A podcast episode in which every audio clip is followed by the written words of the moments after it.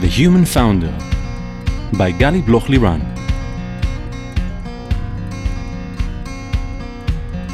Hi, I'm Gali Bloch Liran, and welcome to The Human Founder, the podcast where we speak about the mental aspects of the entrepreneurial journey. Entrepreneurs often describe the emotional roller coaster that is embedded in being an entrepreneur or investor, where you experience the highest of highs, such as when one of your investments went public on NYSE, and the lowest of lows when you understood you missed a very good deal. And it's from that place of uncertainty, the need to constantly self manage ourselves, keep up our energy, and be mentally resilient in order to deal with everything. Well, it's not easy. In each episode, I will be talking to entrepreneurs, investors, psychologists, being their sounding board, with the goal of creating a space for this less spoken about layer, which is the mental aspect accompanying the entrepreneurial journey. I will also share tips and tricks to help boost your focus, clarity, and mental resilience. Today, I have the pleasure of speaking with Gigi Levy Weiss. Hey Gigi, it's really great Hi, having you here with me, uh, both on a personal level uh, to learn so much from you, and moreover, uh, as it's uh, powerful and significant for entrepreneurs and investors to hear those messages from a super and influential investor like yourself. So thank you for making the time. Thanks for having me. Uh, let's uh, let's introduce you. Uh, you've made quite a name for yourself in the Israeli startup scene, but also abroad. And nowadays, one of the GPs of NFX, together with James Currier, Pete Flint, Morgan Beller, and Omri Drori. You have founded several startups such as Playtika, which is, was acquired for 4.4 billion dollars, Ridge, Beach Bums, and more. You were a CEO for uh, big corporations like 888 Holdings. You've invested in startups such as Komodor, Mammoth Bioscience, Kenshoo, MyHeritage, and countless others. You also serve as an advisor on the board of several organizations such as MEET, Middle East Entrepreneurs of Tomorrow, and you're married to Daffy and father to Alex, Michael, and Itamar. My best, my best startups. That's for sure, and they're growing all the time, right? You Yeah, you have to scale always them up. up and to the right. So, so thanks for coming. I thought that uh, our conversation today will be on several levels. One, your journey as a pilot, CEO, founder, angel investors, uh, VC, like all the journey that you have uh, gone through through your life. The second layer will be what do you see in entrepreneurs as an investor. And the third level, the psychology of VCs and investor from your point of view as being such an investor. Sure. So let's let's let's let's see the road. Um, maybe with this question: You're a high performing and successful executive, and you did so many things. So how does it feel like you know holding all those titles and achievements and and being up to it all the time? Because it's a lot to keep the reputation and the expectations and everything. So how do you feel there? Yeah, that's um, that's an interesting question. I don't think about that one uh, that often. Um, I think that at a certain point, when you get into the role uh, of whatever it is, right, founder or CEO or investor, um, you start wearing the the costume of that role, and after a while, you forget that it's a costume and that underneath that you're, uh, you know, you're just the same person that you were before. When you wear the costume for uh, for a very long time, it becomes a little bit of you. Um, and so the the way you uh, the way you act, the way you behave, ends up also impacting the way you are inside. And after doing it for many years, and I think of all the thing, the one thing I probably did for the most years so far, and still doing is investing. After a while, you start forgetting how you were before, right? You just know how you behave today, um, and so it's a constant journey of uh, trying to remember that um, you, you know it's not always success, and you're not always um, knowledgeable in everything that you're knowledgeable in now, and that um, underneath everything, you know, and then underneath the current success, you know, today I'm successful, tomorrow I may be less successful, hopefully not, but maybe. Um, there's, you know, and the same person, and you need to keep the same person because that's your basis.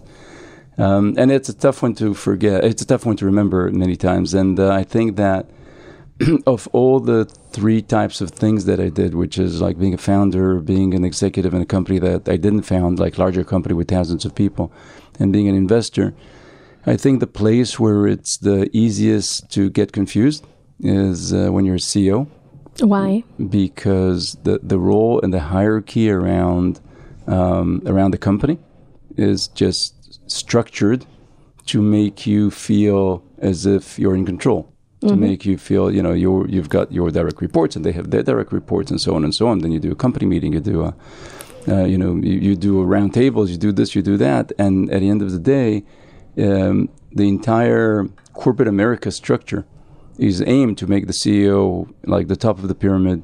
And after a while you forget. And i have to say that um, me as a ceo thinking about it in the past after many years uh, one of the reasons I stopped being a CEO is because I felt that um, that doing the role and wearing the costume uh, sometimes impacted the inside too much. Can you give Uh, me an example?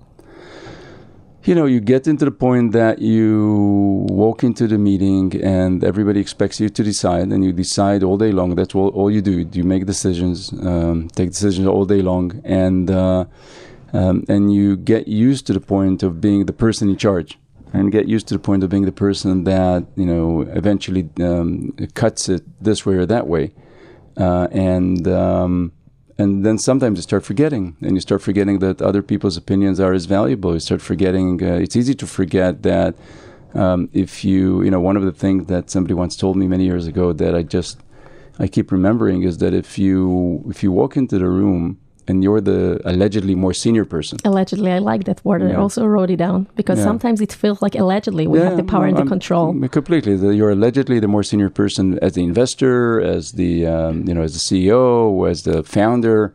Um, if you then walk in and there's a there's a question and you end up presenting the answer without letting other people speak, the chances of anybody then um, saying something which is contradicting are very low. Mm-hmm. And that's a problem. And that, that's a problem if you don't the, listen to the other voices in the room and to the other opinions, then sometimes you will also get the wrong decision. M- more Plus- than more, more than that the first thing is that if you want to recruit great people they don't really want to not be listened to the mm-hmm. second but even the best of people you know when you walked into the room and the first thing you say this is what i think should be done you know and you're the decision maker uh, you know by process then um, it's very difficult for even the best of people to just say uh, you know what i'll uh, i have another opinion. You, you don't leave a space for them. you don't leave space and then what happens is that you end up um, with the best of people not wanting to work with you and you also of course for the organization which is a much bigger problem you end up with less opinions.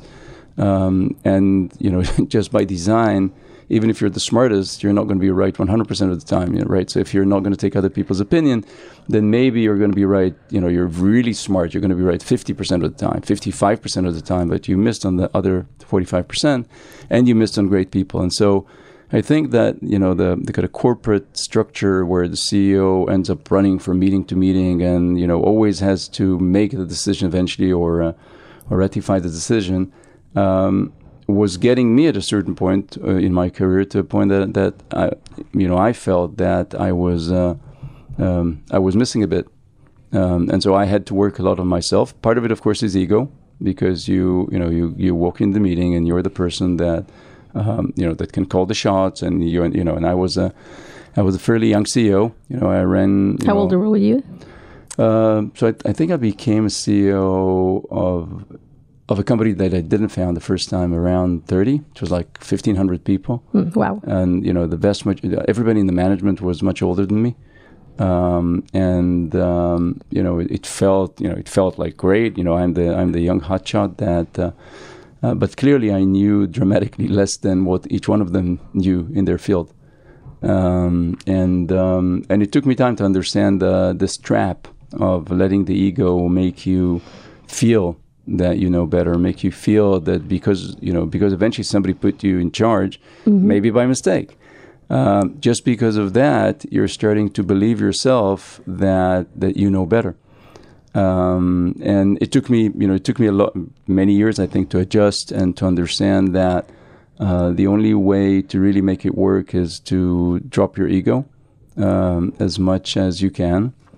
Uh, I know it, it sounds a bit, uh, you know, a bit soft, but that's what I believe in. You know, drop your ego and uh, and basically listen to others, let others work, uh, let them, you know, uh, let them express what they think, uh, not just because it's good. Uh, HR wise, like uh, let people speak, people, but, but, yeah. but also because you you believe that diversity of opinions Correct. because you believe that um, you know more opinions in the room are going to make the company a better company, going to make you a better manager. Uh, and then once you start, once I started, you know, some people are much smarter and understood it much faster, of course. But once I started understanding that, um, you know, I started speaking less, and I started listening more, and I started um, being a bit cynical about the fact that the reason that I'm the CEO and somebody else is the VP or the director or whatever is just because somebody chose that, Mm-hmm. and it may just have been the other way around. I would say cynical, but maybe like more down to earth to understand that it was a choice of someone to put you as CEO and others in other executive roles. And it just gives you something more humble, you know, to see that it might be the other way around as well. I, I think you're um, you're right, but you're nicer than me. I was cynical about myself in that regard a little bit. I think that you know I, I started looking at it and and starting you know maybe a little bit of. Uh, I think when I think about my personal progress, I think that one of the things that um, that helped me the most was that I started getting some. Uh, I would call it self humor, kind of kind of laughing about myself a little bit, uh, which I think with the minute you're there, it also comes with a little bit more uh, self forgiveness. Like take yourself less seriously, but also have compassion to yourself. Exactly. I think it. You know, it's um, it's two sides of the same coin. And um, and you know, when I was at the points where I was uh, earlier on, you know, more you know, full of myself, and you know, I let my uh, my position impact my ego, which impacted my behavior, which impacted everything around me. And I, I think I was a good CEO even then. You know, some may say not, but I think I was pretty okay even then. Uh, but at that point, the flip side of it uh, was that there was also no compassion for myself. Um, so there was no forgiveness. If something didn't go well, uh, you know, I would torture myself. I would torment myself on why is it not going well? Why am I? Uh, why did I make a mistake? And so on. And I think that with maybe with age and with understanding and with a lot of um, work uh, on myself, you know, by myself, uh, I ended up um, really starting to not take myself as seriously. Uh, you know, not think that I'm the the person that knows, uh, not behave as such. Uh, at the same time, be more forgiving to my mistakes, and I think that made me um, a much better um, a much better CEO. Uh, and I think that over the years, this led also to you know I, I took this with me into being an investor, which um, I believe that in being an investor, uh, you know, I might have succeeded without that, but I, I think I would have been a much worse investor um, if I didn't come after that experience. So let's let's see the pause for a second. I think it's a beautiful uh, journey that you describe here. Uh, and ego is something really important to speak about like loudly. I mean, ego is something important. It's part of ourself. It's what builds us and, and help us evolve, but it has to be managed. And sometimes, especially with young CEOs and also male CEOs, because it's it's more uh, it happens more there, and because of for Israeli, for example, in, uh, CEOs, uh, also the army that really uh, fuses those things. So it's a beautiful journey to see how over uh, through the years uh, you you manage to. Um, give your ego a, a certain place that it won't take control on everything and to understand that you need to act uh, from other perspectives as well. And how you brought the compassion and the self-forgiveness and the ability to take yourself less seriously and that helped you later on also with your uh, people the people that you manage etc and i think that uh, hearing it from someone like you is very strong because the entrepreneurs i see they struggle a lot with this ego thing. Sometimes they won't take investment because they think they could get a half percent uh, less or uh, two hundred dollars, uh, uh, two hundred thousand dollars investment more, and you know the ego is managing there because what others will think about us. And once we take the ego a little bit to the side, it helps us make um, Yeah. better decisions. Yeah, I'm, I'm a bit hesitant because um, I think that you know to be to be very frank, I think my, my journey was easier because um, doing it from a place of um, of strength of strength, doing it from a place of uh, in double brackets already being a winner. Right, I already had a few companies. I became the CEO. I was this young CEO of this, you know, of large companies. Um, I made a very nice salary. There was no longer any existential uh, concerns. I think that you know, not not undermining myself, but I think that making this journey when you're there is much easier than making it before. And and I think that for many founders, um, it's very difficult to speak about that simply because at the very early stages, um, other than two things. One is the you know the being optimistic that you're going to be successful and Mm-hmm. the dreams that come with it. You know that you know this will come with uh, with uh, respect and money and everything else. Um, then other than that, then these dreams or, or hopes, really for many of them, the positioning, the ego, is almost all they can hold on to, uh, which which is not a great thing. And you know, in, in Silicon Valley, um, we always laugh, not laugh in a good way, but we always laugh that everybody's killing it. So you, you're meeting somebody, uh, and you know you're asking how you're doing, and they're just killing it. Everybody's killing it, and then two weeks later, the company shut down. And it's also part of the jargon. I mean, this is the way people uh, express themselves. You rock it, killing it. This is the way people speak. They, And, it creates reality. com- completely, and it's um, well, yeah, it, it does create a bit of reality, and it is part of the optimism. But at the same time, it, it's also about not showing any weakness. hmm And what I found over the years is that uh, the not showing any weakness, which I think many people sort of assume is a critical part in succeeding, hmm I don't believe in that anymore. I think that the people that show no weakness end up breaking more. I think that you don't show weakness to everybody. You don't go into a meeting with your investor, with, you know, with a new investor, and say, uh, you know, I, I don't, I'm not sure that my business model is working. You don't go into a meeting with, uh, you know, with, with a you know senior person you want to recruit, and tell them, uh, I'll be really happy that you join, but to be quite frank, um, I'm not sure we can raise the next round. Right? That's not going to be great. So I think that you know you you don't show weakness to everybody. Clearly, that that comes with problems. However, I think that um, being able to show weakness, uh, you know, in the right way and in the right place, and especially with the people that um, that you consult with, the people that mentor you, the people that give you advice, is a critical part of being an entrepreneur. And I think that when we tell young entrepreneurs, you've got to always be strong, you've got to never show weakness, you've got to always be killing it.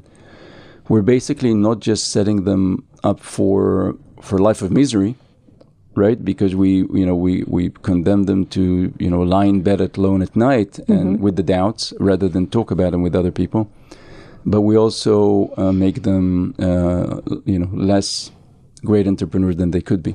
I think it's really important message, and I would suggest maybe to tweak the weakness into vulnerability. And I think that vulnerability embraces the fact that uh, you can show it to the people that you trust, that you can uh, uh, rely on and, and consult with.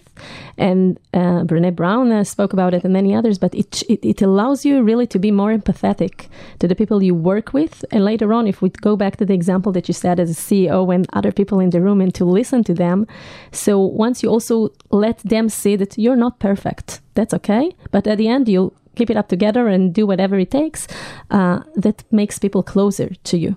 Yeah, um, I, I agree, and um, but still, being that I want to, I want to pass the message. I think that um, it depends who you who you're speaking with as a founder, and I think that uh, you know when you know it is okay to use the word vulnerable when you speak maybe to your uh, to your peers in the company.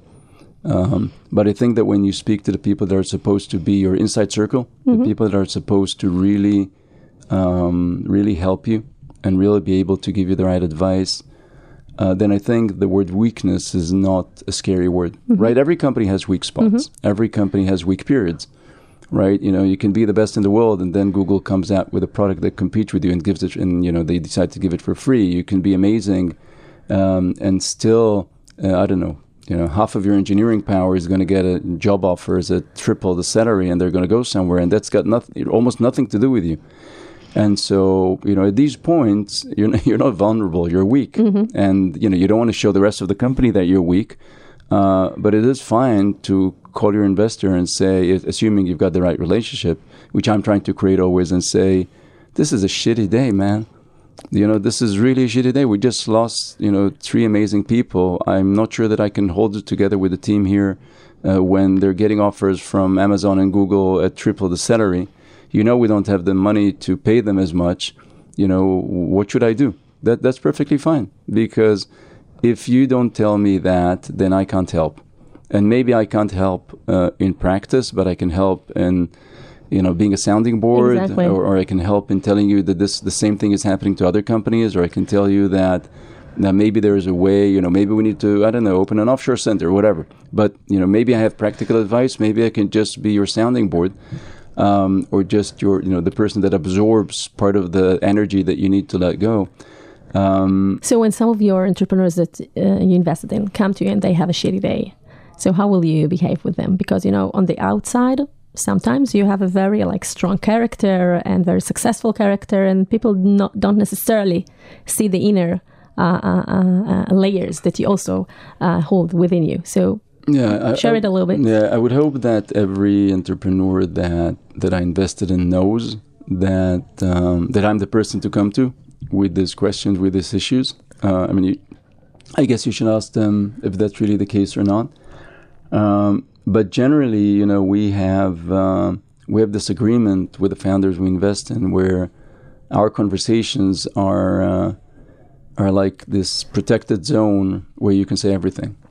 You know, I think that um, part of it is, um, you know, when people ask us, do we insist uh, to sit on the board? We say that you know there are different circumstances and different things, and we don't insist to be on the board but we kind of insist emotionally to be the last conversation the founder has before the board. Mm-hmm. That's nice, right? That that's where we want to be because we want to be in the founder's corner. We don't mm-hmm. want to be, you know, we don't want to be there as people that are sitting and judging and listening. And so I think that you know, you know, reflecting about the past, I think that with you know at least many of the founders that I invested in, um, they would think about me like that you know, the, it's not that I'm always soft with them. I, I, don't think that's the case. I think that uh, many founders in various stages need uh, what we call tough love, right? It's um, it's the pr- this process where unless they broke trust, which I'm, I'm, proud to say that you know hardly ever happened to me with, with any founder I invested in over the years, you know, more than hundred companies. But unless trust was broken, um, you can say everything, you can share everything. You should uh, do that. We're open to hearing every problem and everything. We're always on your side, even if it comes with you know with comments and criticism and the fact that you know and, and you know we can mention that we don't think you're fast enough. We don't think your the quality of the product is good enough. We can say whatever we think is right, but it's a, it's in this protected zone that doesn't go out. Which means that first of all, I'm not going to tell others that that's what I think because that's our private discussion, which is of course pretty critical. That that secrecy, if you wish, that confidentiality is critical because mm-hmm. if I start, to, if if the invest, if the, if the entrepreneur start thinking that I'm going to tell other investors that the company is not good, then you know then they can't share anything with me because they're going to need these other investors for the next round. So That's on. the way you establish trust, and exactly. it's super so, important. So to start with, it's clearly that it's only you know it's only in this room between us. And the second thing is that um, it's very important to establish that even when um, I have criticism, even when I say something is wrong or I think something is wrong, uh, it is from the perspective that we're in it together. Mm-hmm. We're in it together, and our you know our interests are are 100% aligned, um, and um, and as long as I believe that, and as long as you believe that as the founder, then we're going to tackle things together. I think it's such a strong and important message because sometimes founders uh, they are afraid, they're scared to share everything with their investors because you know they have uh, uh, uh, they both want this company to succeed, but you know, at the end, the founders, the, the uh, investors wants the, the best ROI and they want things to happen fast. And sometimes the founders need uh, a second to themselves, or they have other things that they need to manage and deal with, and they don't always feel comfortable to share with the investors everything. There are also investors that are very harsh, you know, the way that yeah. they uh, yeah. I, I, I, I'd see it a bit differently. I think that. Um, everybody's aligned on the same thing. I, I, don't think that there's a point where the founder needs a minute. I think that the founder, um, the founders I know, uh, generally would like to be the best they can be at any given point, right? I, you know, I, it's not that I've never seen the conflict of the founder saying, uh, you know, I need I need a month off, right? And and the investor saying you can't take a month off. That's never the issue. I think the issue is that um, there is some hierarchy, theoretical, right? The investor is giving money and the founder is receiving the money. Mm-hmm. Um, I think that there is, a, by the way, when you compare investors, I think that the biggest difference I've seen between investors over the years is, is a very semantic thing where um, when we invest in the company, the way we talk about it is that we're thankful that the founder is allowing us to join the journey. Mm-hmm. because at the end of the day, we're all founders, and uh, and we're now we call ourselves uh, kind of oppressed founders, where we're now too old or too lazy. Uh, not not that we don't work hard, but too old or too lazy to start a new company. So that's And your so- way to tap into it. So our way to stay in the innovation ecosystem, to stay close to entrepreneurship, to stay close to everything we love, is to join the journeys of these young, well, mostly young, amazing, amazing people that are, you know, more energetic, they're smarter than us, they're faster moving, uh, they have the energy, and they're basically sacrificing quite a bit of their lives. Right at the end of the day, you know, I I, I, try to never forget that. Uh, for me, there are many investments, and thank God, uh, even if all of them fail, I'm still okay. And um, and I'm, you know, my position is one of, uh, you know, what's my upside, um, and there's really the downside is not that bad. While for the founder, that's usually the one company, the one financial asset that they have, the one thing that their future is dependent on at this at this, at this moment. And so, you know, it's not really an equal thing. And, and that's why semantically we talk about, um, you know, the company is not ours. We never say our company. We say, you know, it's a company we invested in. And the way we mention it is that, you know, we're thankful for the founder to deciding to take us on their journey. Semantically, there are many investors that would talk about their companies, right? You know, it's my company. I invested in it. And then that usually translates into the feeling that once I gave you a dollar, I own your soul and I own the company, and my interests in the company are as important, if not more, than your interest as a founder, which eventually leads to investors that are trying to replace founders or trying to dictate how things would work in a way that I don't think I would ever dream uh, of doing.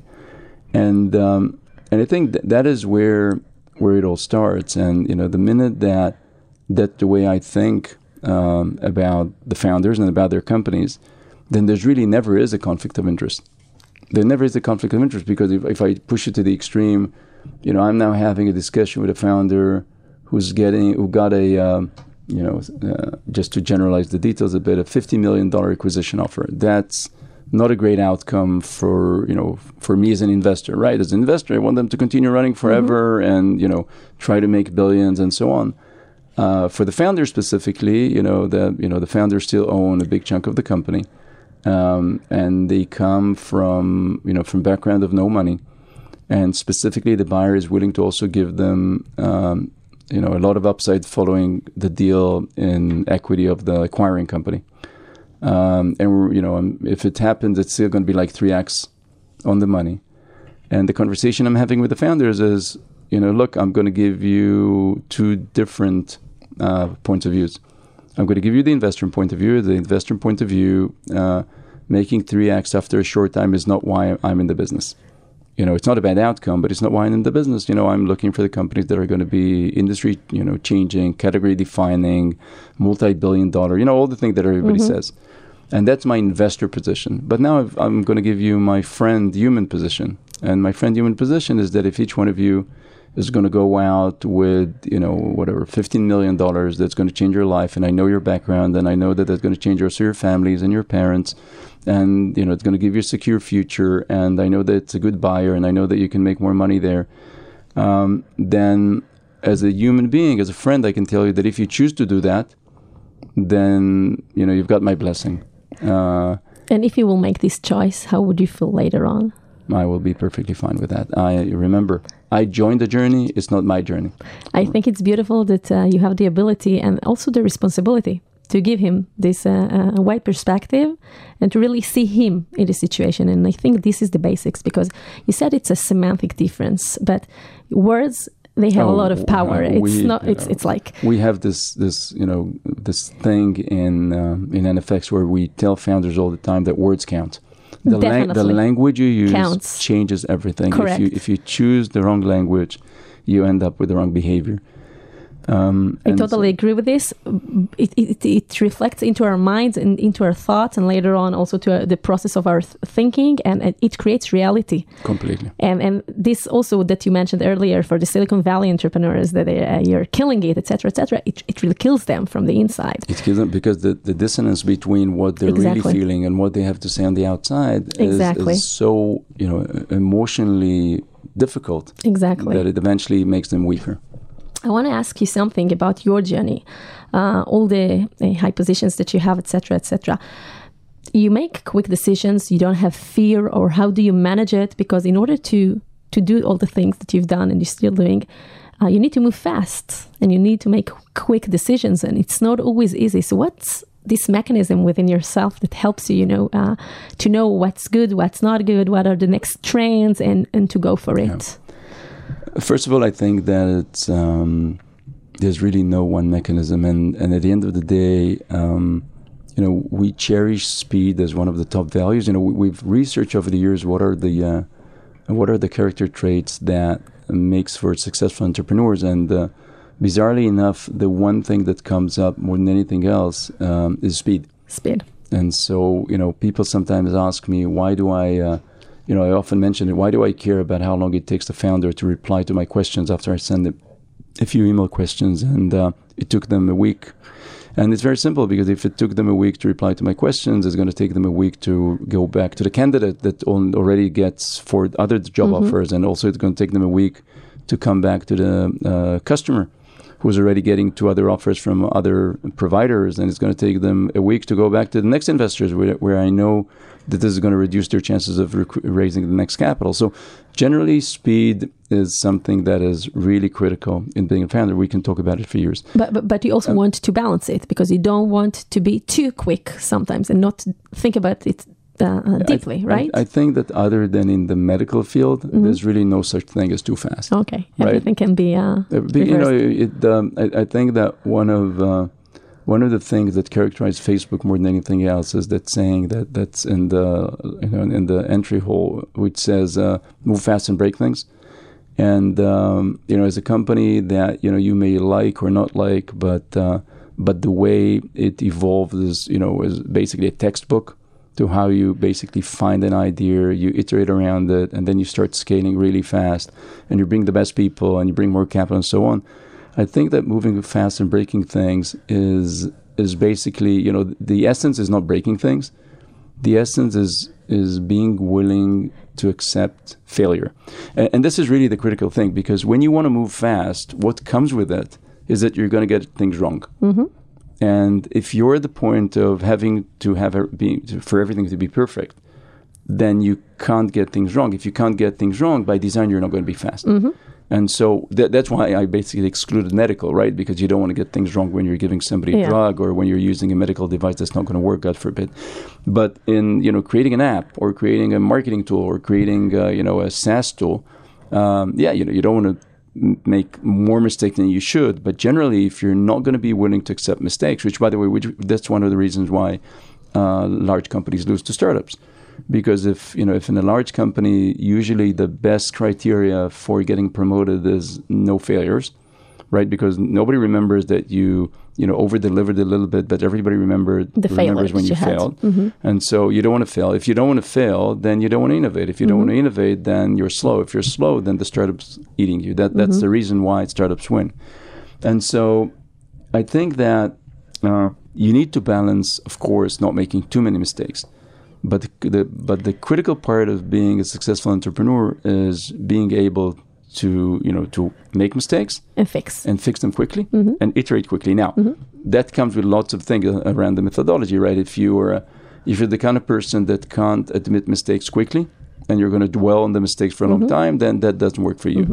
If you're the kind of person that mistakes uh, break emotionally, so you know you can't handle the mistakes because you feel bad about yourself, or or you can't admit them, then you know that's another problem because mm-hmm. that that's going to break you. Um, but if you are, and, and you know, when you look at the successful entrepreneurs, they're really the ones that are willing to move really fast, knowing that they will make mistakes, knowing that this will be even embarrassing sometimes, but understanding that the value of the speed and iteration is higher than the value of making no mistakes. Mm-hmm. And, um, and and once you're there, once you understand that, then making decisions becomes much easier. Right now, of course, it all depends in which position. So you know, when you're uh, when you're an investor, the the meaning of a wrong decision is that eventually you're going to lose money, or you're not going to make money. And by the way, at the beginning you said, I think, in the when you started, you said that the that the lowest points is when you figure out that you didn't invest in a company you should have invested It was in. just an example. I always change, like in The Simpsons. I always change this. Uh, Yeah. so I, I don't I don't think that's the lowest point. I think the lowest point is when you find out that somebody that you invested in is not the right entrepreneur. That's the lowest point. Why? Because at the end of the day, if you ask most investors what they feel is their biggest capability, it doesn't matter who you ask. Uh, the vast majority of them, I think, will say that their biggest that one thing that made them successful is their ability to judge people, their ability to know that that's the right people. And, and many times you'd see that in that investors, when a company fails, they will dwell on the uh, external reasons. Uh, you know, the market changed, uh, the pricing changed, Google put out something, uh, regulation change. That's But- something they can handle. But very little, uh, very little investors would admit, I just picked the wrong person. You know, it's just not the right person for the for the job. Did it happen to you? Yeah, of course. I invested in you know quite a few companies that you know would not have been real if it didn't happen to me. I think though there's there are big differences. I think there's a huge difference between you know there's a continuum between somebody who's you know great, somebody who's okay, somebody who's just not good enough, and then the wrong person on the things where I I, I don't want to fail, which are trust, which is the person being hardworking, which you know all these basic things that that are basic. Uh, um, basic human traits that I should be able to identify, right? So it is very much okay that you know I invest in a young kid out of uh, out of you know military uh, top military unit, and I think that he can grow to be a great uh, whatever SaaS software you know CEO. And I find that over time that he's great in technology, but he's really, you know, the, sales part of it is really not for him, and he hates it and whatever. And I couldn't, you know, he's never done this before, and I took a bet on him. But if he's still hardworking and honest and transparent and trustworthy, and uh, that that that is for me a small human mistake, right? That's not a huge human mistake.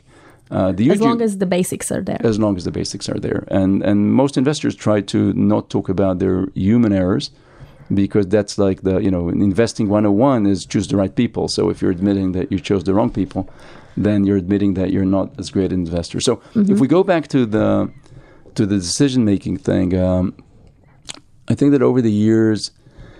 What made it easier for me was the understanding that um, for most decisions, I need to balance uh, speed with quality of decision, uh, or speed with not making mistakes. And I think that generally, I um, if you know if I if I make an error, it's usually on being uh, I, I'll try to be more speedy than on you know being slower and not making mistakes. The only place where I allow myself and my companies and my the, the founders that I invest in that I work with, the, the only place that I that I uh, that I allow some slowness is uh, in recruiting. And the reason is that when you recruit the wrong person, that's not just a mistake; that's a mm-hmm. liability. That's a, not mm-hmm. not a liability in terms of money, a mm-hmm. liability in terms of uh, the person slowing the organization down, or liability in terms of uh, you, it's not just that you don't get the right person for the job for half a year, but in this half a year, it is very possible that that Making person damages. exactly. Not not not necessarily you know with any malintent, but Of course. just not being you know get, recruiting somebody with the wrong DNA impacts other people's as well, impact the entire way the the organization works, and so mm, generally in that uh, on recruiting, I think that that's a place where you need to put the, you know you need to dial it more toward quality of decision versus speed. Um, but by the way, one other thing, you know, just to make sure that people don't get me wrong, the way to solve for that is that you just need to put a lot of your time on recruiting. So you're to put- focus on it for a certain exactly. period So, of time. so you're putting a lot of effort on it, but you're trying to condense the Yeah, time, co- right? So you're, you know, definitely. you're read, in, you know, in, in growth stages, I tell founders that, in you know, in my opinion, they need to spend uh, 25 to th- you know between one quarter to a third of their time recruiting, right? Because they, it is that's the most critical lever they have in the company. Once they bring the right person, you know, things start running. If they bring the wrong person, uh, things slow down, or or even worse, go backward. Um, but this is the one place where where I urge people to be more careful. On everything else, I think that again, without you know no stupidness, you know, they find all the details you need, make decisions smartly, but um, you've got to you've got to move really fast. And I think that over the years, I um, I learned this on myself, and I, I think I became better and better in that. Uh, I think one of the outcomes of this is that, for example, I want to make no decisions at home. Like I make decisions all day long. I, you know, if possible, I would like to make so no. Daffy, Daffy decides everything. Well, that is that, that is true. Even, that is true, even if I wanted it differently. But yeah, very much so. She's uh, yeah, she's amazing, and she's uh, one of the best decision makers uh, I know. So that's even easier for me. Uh, but uh, but generally, I, you know, my, my, my day is all around decisions all day long. Um, I think one interesting thing around it though is that um, one of the mistakes that I used to do that I'm trying not to do today anymore is uh, that because I'm, I think, pretty good in making decisions, and also because of ego. Um, especially when I used to be a CEO and invested on the side, like you know, like many people. One of the things that would happen is that the founders would come to me with a few questions, and what I would do is I would tell them what to do. So mm-hmm. I would, I would, you know, I would be taking the decision for them and mm-hmm. telling them what to do. And what I figured out over the years is that it really, um, it's really the you know, probably the worst thing you can mm-hmm. do. It's the worst thing you can do because the reality is that even if they come to the meeting with five issues uh, and you tell them what to do, there's probably another 95 issues that they're going they're going to need to decide on between the meetings, right? So and you know, they will and be lost, and they wouldn't know what to decide. So over the years, what I learned is that by telling them what to do, I'm I'm basically making them. Uh, you know, I'm not I'm not helping them improve, mm-hmm. and I'm not making them better entrepreneurs. And so, over the years, what I started doing is rather than telling them, uh, thinking with them, mm-hmm.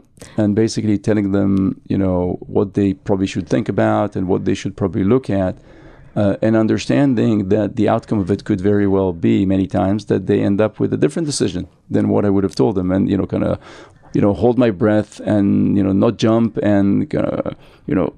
You know, strong teeth, and they're like, okay, you know, I know this is probably not the optimal thing, but that's what they got to. I can, I can give them a few more data points, but that's their decision. And what happens is that when you do that, uh, after a while, uh, you end up with great decision makers. Mm-hmm.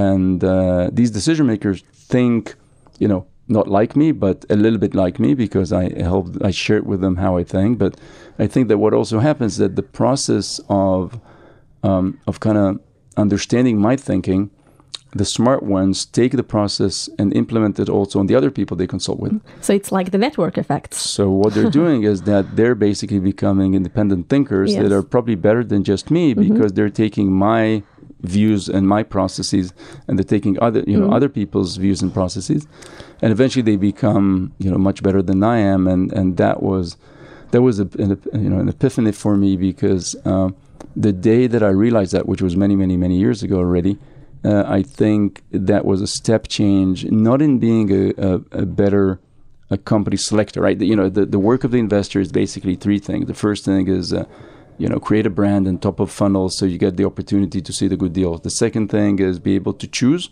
and win the best deals. And the third stage is be able to help the companies after you invested. Like that, that's the three things. And and I think that the day that uh, I I realized that I need to teach them how to think rather than to tell them what to do uh, was a day that, that, that, there was a step change in stage three because I became a much better helper mm-hmm. than I was before. Right before that, I, I, maybe I would have been you know twenty percent and being able to say the right things. Uh, you know, part of the time. Um, but then I, you know, when I started helping them grow and helping them learn how to think, I, I, I felt that I'm becoming much better. You're describing a beautiful process, uh, a personal process that you've been through that also led them later on to be better uh, leaders and managers to the companies that they built because you're actually taking more the aspects of being a mentor and helping them how to design their thought and their, the process of thinking and later on to implement their considerations also into it. But to have the basics uh, in their the way that you already learned uh, during yeah, your, your, life and then later to spread it uh, forward to pass it forward. Mm. and that's uh, beautiful and it also strengthened them much much better because you know it's like a father or parents and the children. The parents will not always be there with the children to make the decisions for them. That's why they have to give them tools and to teach them how to learn Completely. and how to survive you know in this world. And then later on they can be more uh, independent and, and also much uh, better con- much confident yeah, more confident uh, children. The same with the entrepreneurs it, it's interesting that you bring it up because i always have this thinking that um, that basically mentoring um, startups or entrepreneurs uh, has a lot to do with parenting. The the problem is that parenting is is much much worse and much tougher um, because the, first of all the um, the incentives are not aligned Mm-hmm. all the time right there's different desires and different incentives and Mm-hmm. second thing is that failure is not an option right you're, you're not going to shut down the startup and start a new one so parenting is 10x tougher than that but but i do think that It's it- great to hear you saying it. I it's feel really- better now. yeah, it's really much tougher.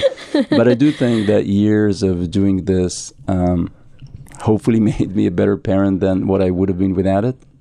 You know, I'm definitely far from perfect, but you know, made me uh, hopefully a little bit better. Uh, we're taking it a little bit to the side, but I totally agree with what you said. And I think that also entrepreneurship and the entrepreneurial mindset, which is everything we actually discuss now, you know, the decision making and, and the balances and the resilience that we want to maintain. I think that those are the, the skills and the emotional intelligence that we want to give to our children from a very young age. Because nowadays, in what's happening, you know, in this world and all the changes and this uncertainty, these are the best uh, tools and skills that we can provide them in order to, you know, to, to lead Yeah. themselves into Yeah, this um, world. Yeah, you- you're you're you're definitely right uh, in theory. I, I do think that it is important to understand that um, you know entrepreneurship is not for everyone, Mm-hmm. and that state of mind is not right for everyone. And you know, it's uh, um, I don't know if you remember, but when we were kids, when I went to the Air Force, there was. Uh, there was this saying in Hebrew that you know the best ones go to be pilot, Mm-hmm. right? And it's like it was this you know they tried to create the branding of pilots because they wanted Mm-hmm. They people to volunteer, so they said the best ones go to be pilot. Mm-hmm. And I think that that one of the first thing that occurred to me when I when I joined the Air Force was that looking at the people around me, it was probably a lot more the most fit one Mm-hmm. become pilots than the best ones Mhm, that's true. they're probably best in being pilots. You know, that's what the system is geared toward. Mm-hmm. Not they're necessarily in they're other not things. Mm-hmm, very far, right? And so I, I think that the same thing is is true for entrepreneurs. Mm-hmm. I think it's not the best are for being entrepreneurs. I think it's the most fit. And and I think that you know now if we go back for a second to kids. Um, it is important to understand that the emotional structure that's required for entrepreneurship is not right for everyone, and that's perfectly fine. That that is one hundred percent fine, right? You you can't expect that all people will be structured like that because this is a very specific uh, state of mind and uh, and mental structure that allows you uh, to live well in uncertainty. It allows you to to basically perform better uh, in, in in you know in situations that where others freeze. Um, but the same thing, you know, may not necessarily be the best thing um, if you want to be an artist, if you want to be a musician, uh, but even even if you want to be an executive in a company, right? Yeah, I can tell you that being an executive in a company, not you know maybe not the CEO. A CEO you could maybe innovate a little bit, but being an executive in a company uh, where if you're very entrepreneurial, that's probably life of misery, right? And so I think that the right thing to think about is that these characteristics that we feel are generally tools for the modern life. It's true, they are great tools for modern life, but we shouldn't expect that everybody has them. We shouldn't expect that the same tool set will be available to everybody, and, and we shouldn't think that this is a better or worse thing. They're, you know, they're different people, and uh, humanity needs, you know, all these people. And also, let, let's let's be frank. Um, I don't think that any of the really successful startups could ever succeed if everybody in the startup was Were the 100 same. wa- was 100 percent entrepreneurial, right? You know, try to manage a company where everybody's entrepreneurial, and you know that is not that It's a chaos. That's not going to work. I remember I once sat with um, a CEO of a very large American company where we just did a project with them, and he asked me how was the the project. It was like a, a courtesy dinner, and they said it was horrible because the people just went, you know, kept going back to their bosses to get approval for everything. Uh, you know, I was the young Israeli, he was the senior American CEO, and, and he said, What did you expect? And I said, Yeah, I don't know. You know, these are not huge decisions. I expected everybody to be able to make their own decision. And he looked at me, this company of like, I don't know, 50,000 people looked at, he looked at me and said, God forbid that everybody think they can make their own decisions. That sounds like chaos. And I thought about it and said, That sounds like an Israeli company. and, uh, and so, you know, even when you want to start scaling up even the large Israeli startup, forget about you know companies of hundreds of thousands of people, but even the large Israeli startups, not everybody there is entrepreneurial. You know, when you bring somebody to run QA, you want that somebody to run QA. You, Exactly, you, you don't want that somebody, you know, you don't want that somebody to be busy ninety percent of their time with something else. and so we need everything. And so I, I you know, while I clearly I cherish the entrepreneurial uh, personality and skills, uh, I try to always remember that this is only right for a fraction of people. Mm-hmm. And that uh, none of the companies would succeed without people with different personalities. And so, you know, we need all of that. And so, when you going back to kids, when you think about your kids, if one of your kids or all your kids are not entrepreneurial, that's not a problem. That's perfectly fine. You know, that's uh, that that doesn't make them not as good. That doesn't make them anything. It just makes them not entrepreneurial. Just like they could be not fit to be Mm-hmm. pilots, which is perfectly fine. To accept and cherish their strength. Yeah, completely. Gigi, let's uh, from let's say thousands of entrepreneurs you saw, yeah, founders, uh, Over- thousands years, over the- the years. yeah. Uh, what was the, what would be the number? I don't know. We we see today in NFX, literally, you know, we, we go through thousands of investments uh, every year. Every year? Yeah, we, we don't meet all of them, of course, but we go through thousands of investments. I think that over the years, I, I don't know if it's ten thousand, but it's probably you know many thousands of people that I met over the years. So let's let's go wide and try to like let's go psycho let's talk psychology. Try to describe for me the uh, most crucial psychological traits that you look for when you see entrepreneurs or founders uh, to make an investment. So, so first of all, I think that it is very important to say that um, there, it's not one size fit all, and it's not one size fit all. Uh, at, you know, in a few layers. The the first one is that different uh, verticals require different type of people. So, when you look at a CEO of a games company, uh, you know, consumer, entertainment related, uh, data driven, very fast, incredibly iterative. Like people don't know, but a game company could be releasing uh, new features on a daily basis, right? And, and testing them and checking them. You know, the good game companies have basically hundred of things they test every month. It's a crazy environment. Everything is, you know, all decisions are like decision decision. They're like 50 times a day on product features and everything that person would not be the right person to create uh, B2G, a government uh, facing company that wants to sell software to government, where the sales cycles are going to be two and a half years, um, and you're going to have to make the product perfect uh, before you can submit the first RFP, right? It's not going to be the same person for sure. But even then, uh, if we go look at the game company CEO as one extreme, uh, in different game companies, you see different models that work right? You see different, and you know, and, and I think that one of the interesting things, and uh, again, I, I, I can't testify to this, you know, personally. I met the people, but I can't testify to personally. But there's, you know, even in um, when you look at uh, at big company, you look at Facebook and Instagram. The founders of Instagram were were you know, I heard it from them as well. Were, were, were pixel perfect, right? They wanted everything to be perfect. So it's almost the opposite of um, of moving fast and breaking things, and that w- there was always a bit of a conflict inside Facebook while they were there, and um, and I think that you know if you could have two social networks uh, founders, amazing ones that have a different approach to creating almost the same product, right? A bit different, but almost the same product.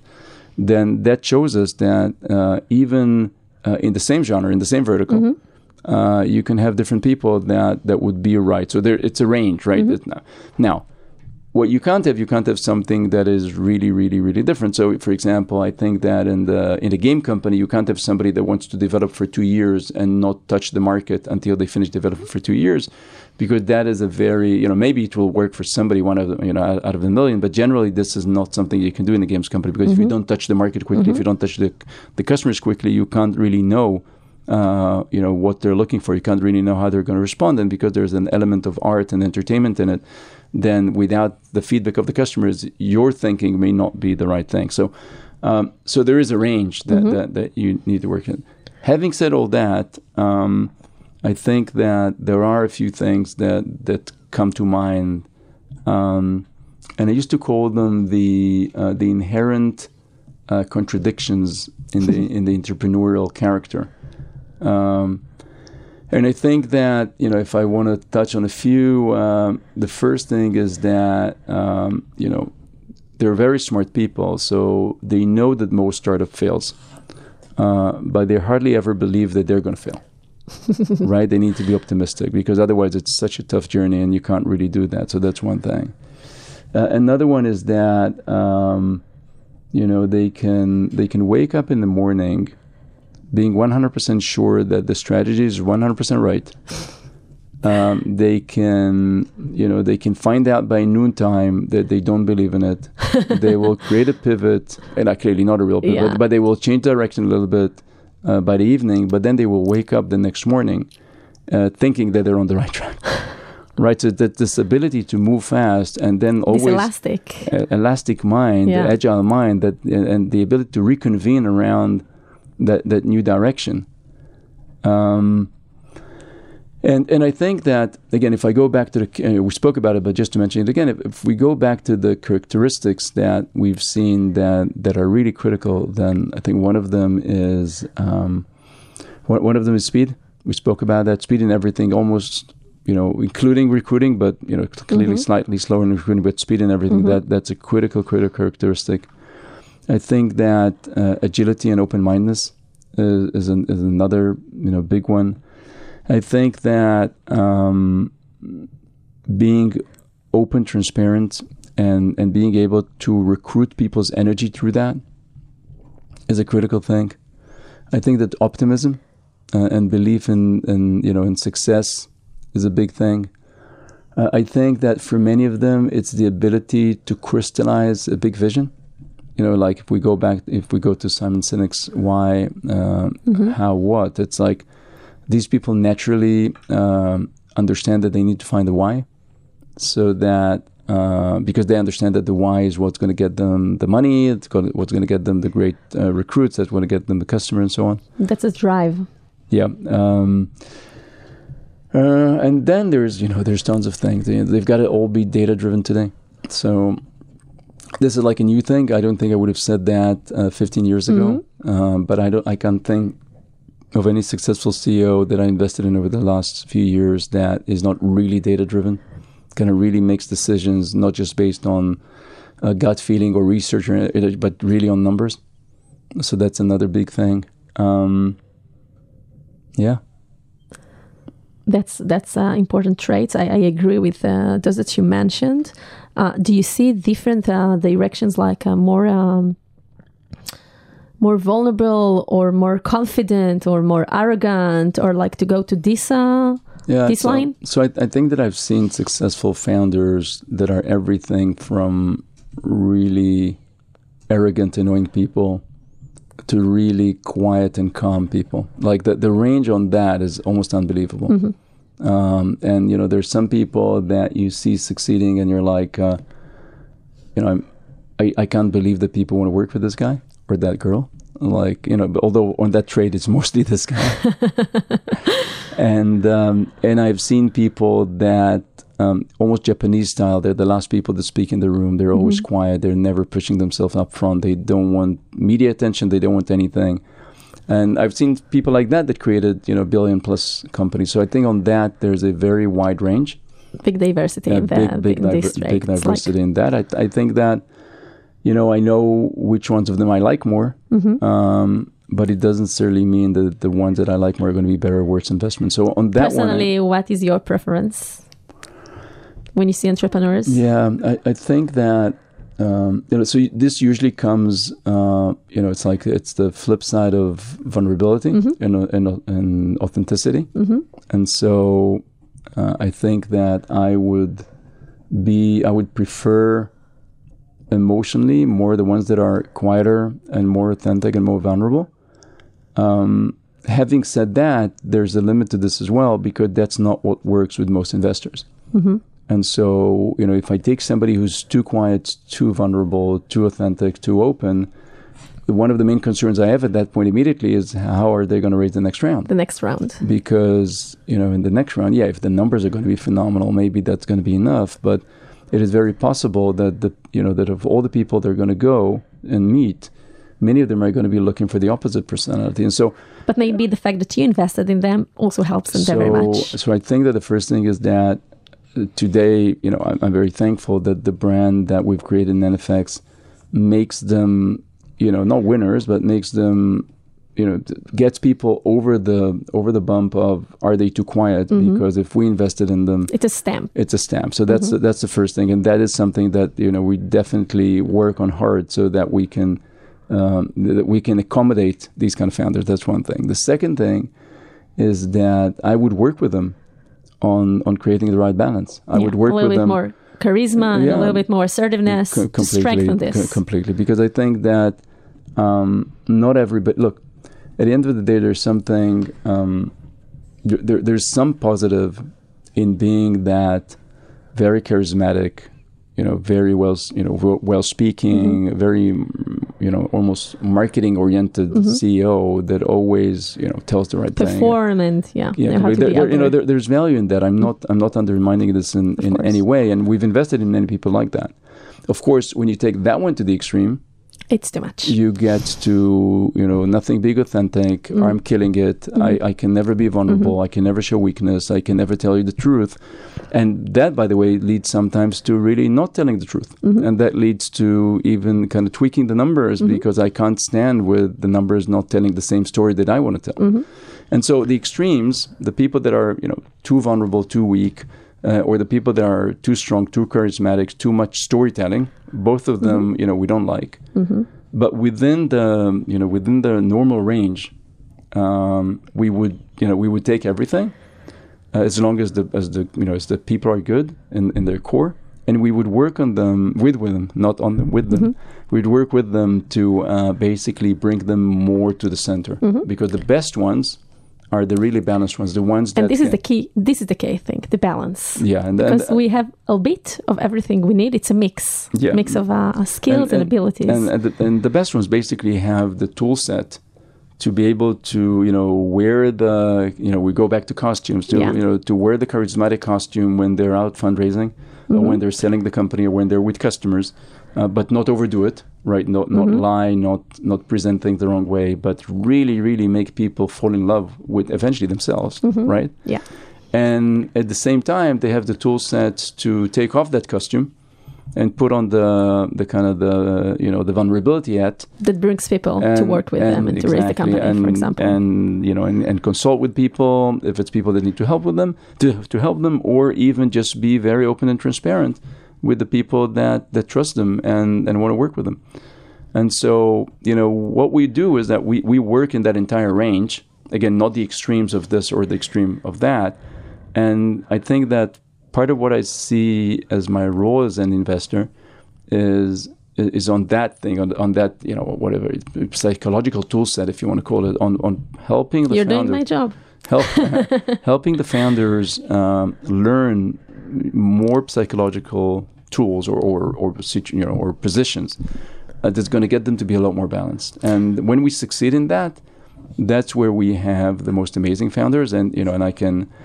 You know, I, I can talk about people that that started in one place and just became amazing and, and getting. You know, there's some of the CEO. You know, like uh, there's a company called Moon Active. You know, the, the CEO um, was really not, you know, he doesn't want to be in the media, but but he is just amazing leader that has a combination of both, right? And I think that part of it, I I hope, you know, I would like to say that part of it, uh, a little bit, I helped him with, but you You're part of this journey, and it's such a fulfilling. complete completely because when I you know when I see him today, he's such a great leader. It's like an amazing. I mean, clearly the company's doing very well, and he created an amazing organization.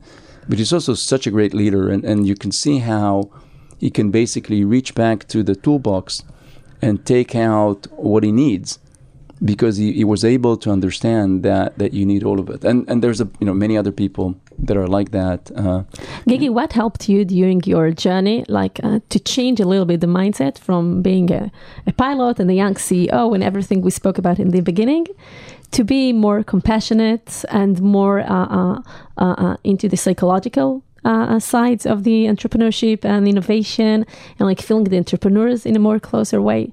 Was there any new uh, method, a kind of a therapy? I mean, of course, everything that you want to share. What was the thing or few things that you helped that helped you Yeah. to make this transformation?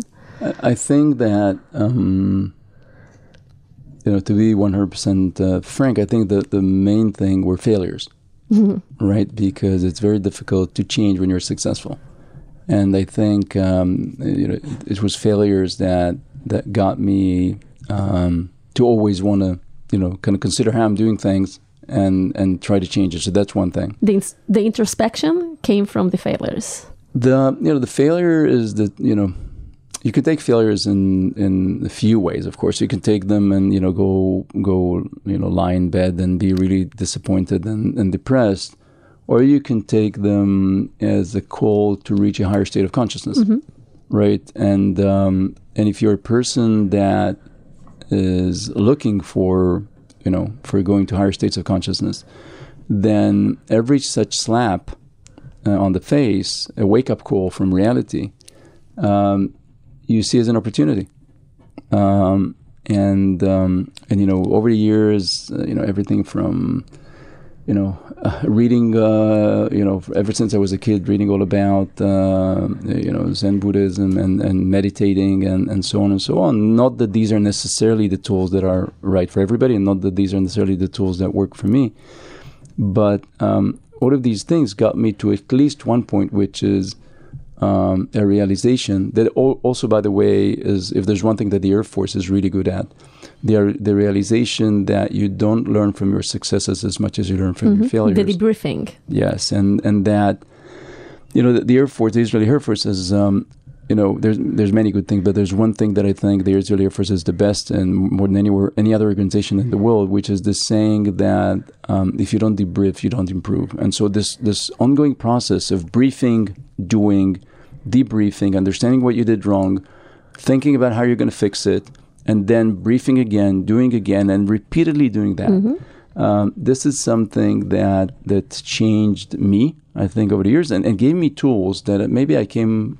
I, I, I I'd like to think that I came from home with them as well, but gave me tools to basically look at each one of my failures, and you know, thank God I had many, um, and say, okay, each one of those is an opportunity for me uh, to basically get out of my comfort zone, because you know, generally, my I was successful in my career, and generally, I was very lucky. I mean, th- there were bad days, right? There were days where I, you know, hardly had money to eat, like early on, but um, but generally, you know, ever since um, uh, ever since I was I don't know twenty something, I, I became successful and, and things went well. Yeah, it could could have gone better, but things went well.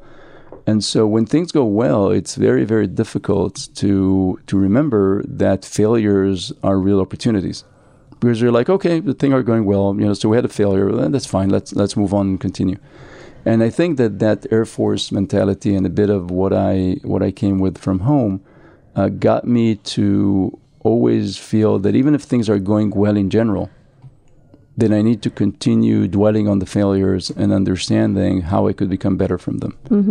Um, and so, over the years, uh, many of the things that we spoke about today, and many of these realizations, and, and you know, I, I think I had a tendency to the softer side of things to start with, uh, to analyzing things from that perspective, and not just from the cold numbers or cold, uh, you know, business model perspective.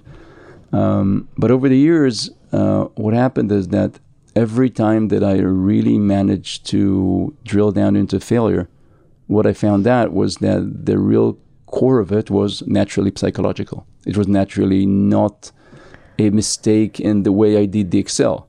It was not a mistake in the way I pre- I I don't know I I, com- I composed the deck. Yeah, I made these mistakes as well. But the core core core of it, the reason why the Excel wasn't good, the reason why I didn't make the deck well, the reason why the presentation didn't go well, the reason why I recruited the wrong person, the reason why I you know I, people left the company when I didn't want them to leave. It was something. It was something inside. It was me. It was something inside that I had to change. And Mhm. and I think that you know clearly that sounds pretty you know pretty uh, banal right now and pretty straightforward. But but for me that was you know over the years that became now uh, what happens is after you manage to change something in the inside and you usually see an immediate immediate um, response to it movement. Yeah. immediate response, uh, that becomes addictive. And um, I think I, I sat a few years ago with with somebody that worked with me uh, when I was, uh, you know, I was a division president in Amdocs, like this young hotshot division president, probably, uh, you know, uh, very arrogant, very, you know, lots of ego and being that young hotshot. And I sat with somebody who who became a friend over the years. There was not a very good friend back then, great guy, and um, he was more senior than me at the time, but we were part of the management and so on. So we had a lot of time together, and we sat for lunch. And he's this really, really, you know, great, honest guy. And mid lunch, he looked at me and said, uh, you know, I thought this lunch going to be suffering. uh, because I remembered you from the past, and I thought it's going to be all about uh, me, me, me, and I'm good, and I'm this, and I'm that, and what I achieved, and so on.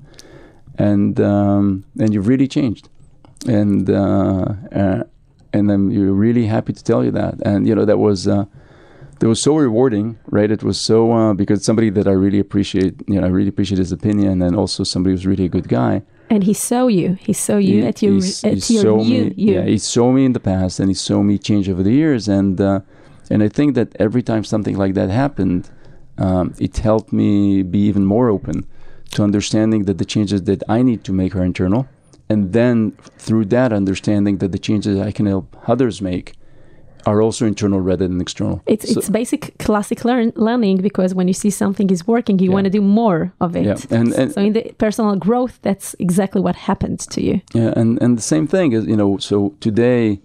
You know, if I want to flip it around, I think that if um, if a founder um, kind of I don't know uh, does a bad presentation, the question is not do you need a presentation skills course. The question is what's happening here, mm-hmm. right? What what in the inside is preventing you? Because I know you tell your story so well, because that's why I invested. I know that when I sit with you and we speak about it, your passion comes out.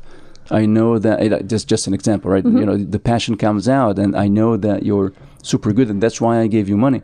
Let's figure out what's stopping that from coming out with other people. Let's figure out what's you know why do you need to be you know why do you need to be shy or why do you need to be uh, careful or why are you afraid of failure? Or, and, and let's solve that. And if we solve that then 100% the next presentation is going to be better.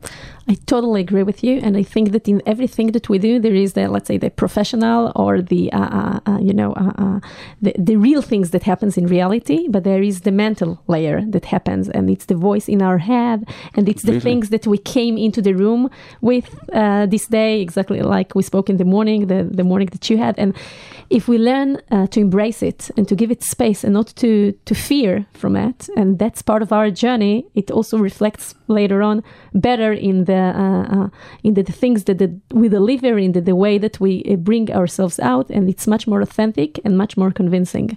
Yeah, and and also allows you to you know to improve and be better if you and, understand and, that. And also at the end, you know, it's a life, it's a life journey.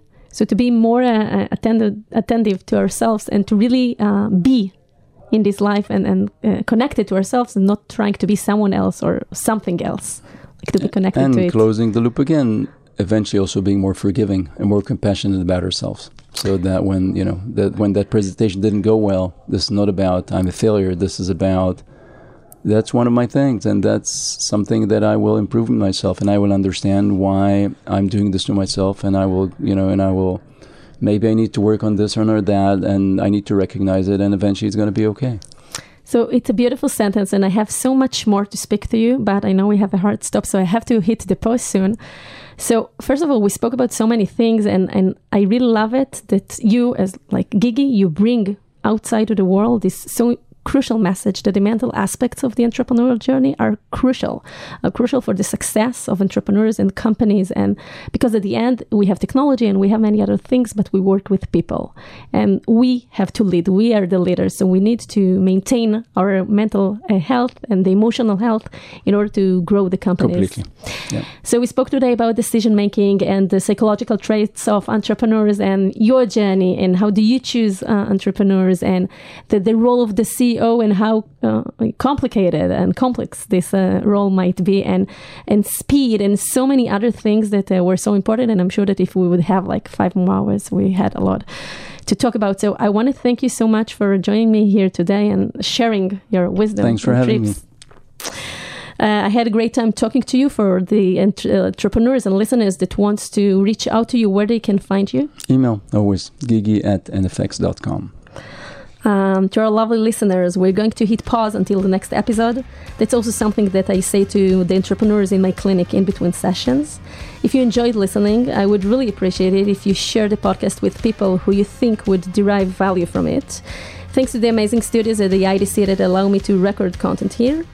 Feel free to visit my website at galiblochliran.com and leave your details there if you wish to be updated and learn more about the mental aspects of the entrepreneurial journey. Also, be sure to follow my podcast, The Human Founder, in any of your podcast apps. Let's hit pause. Till next time.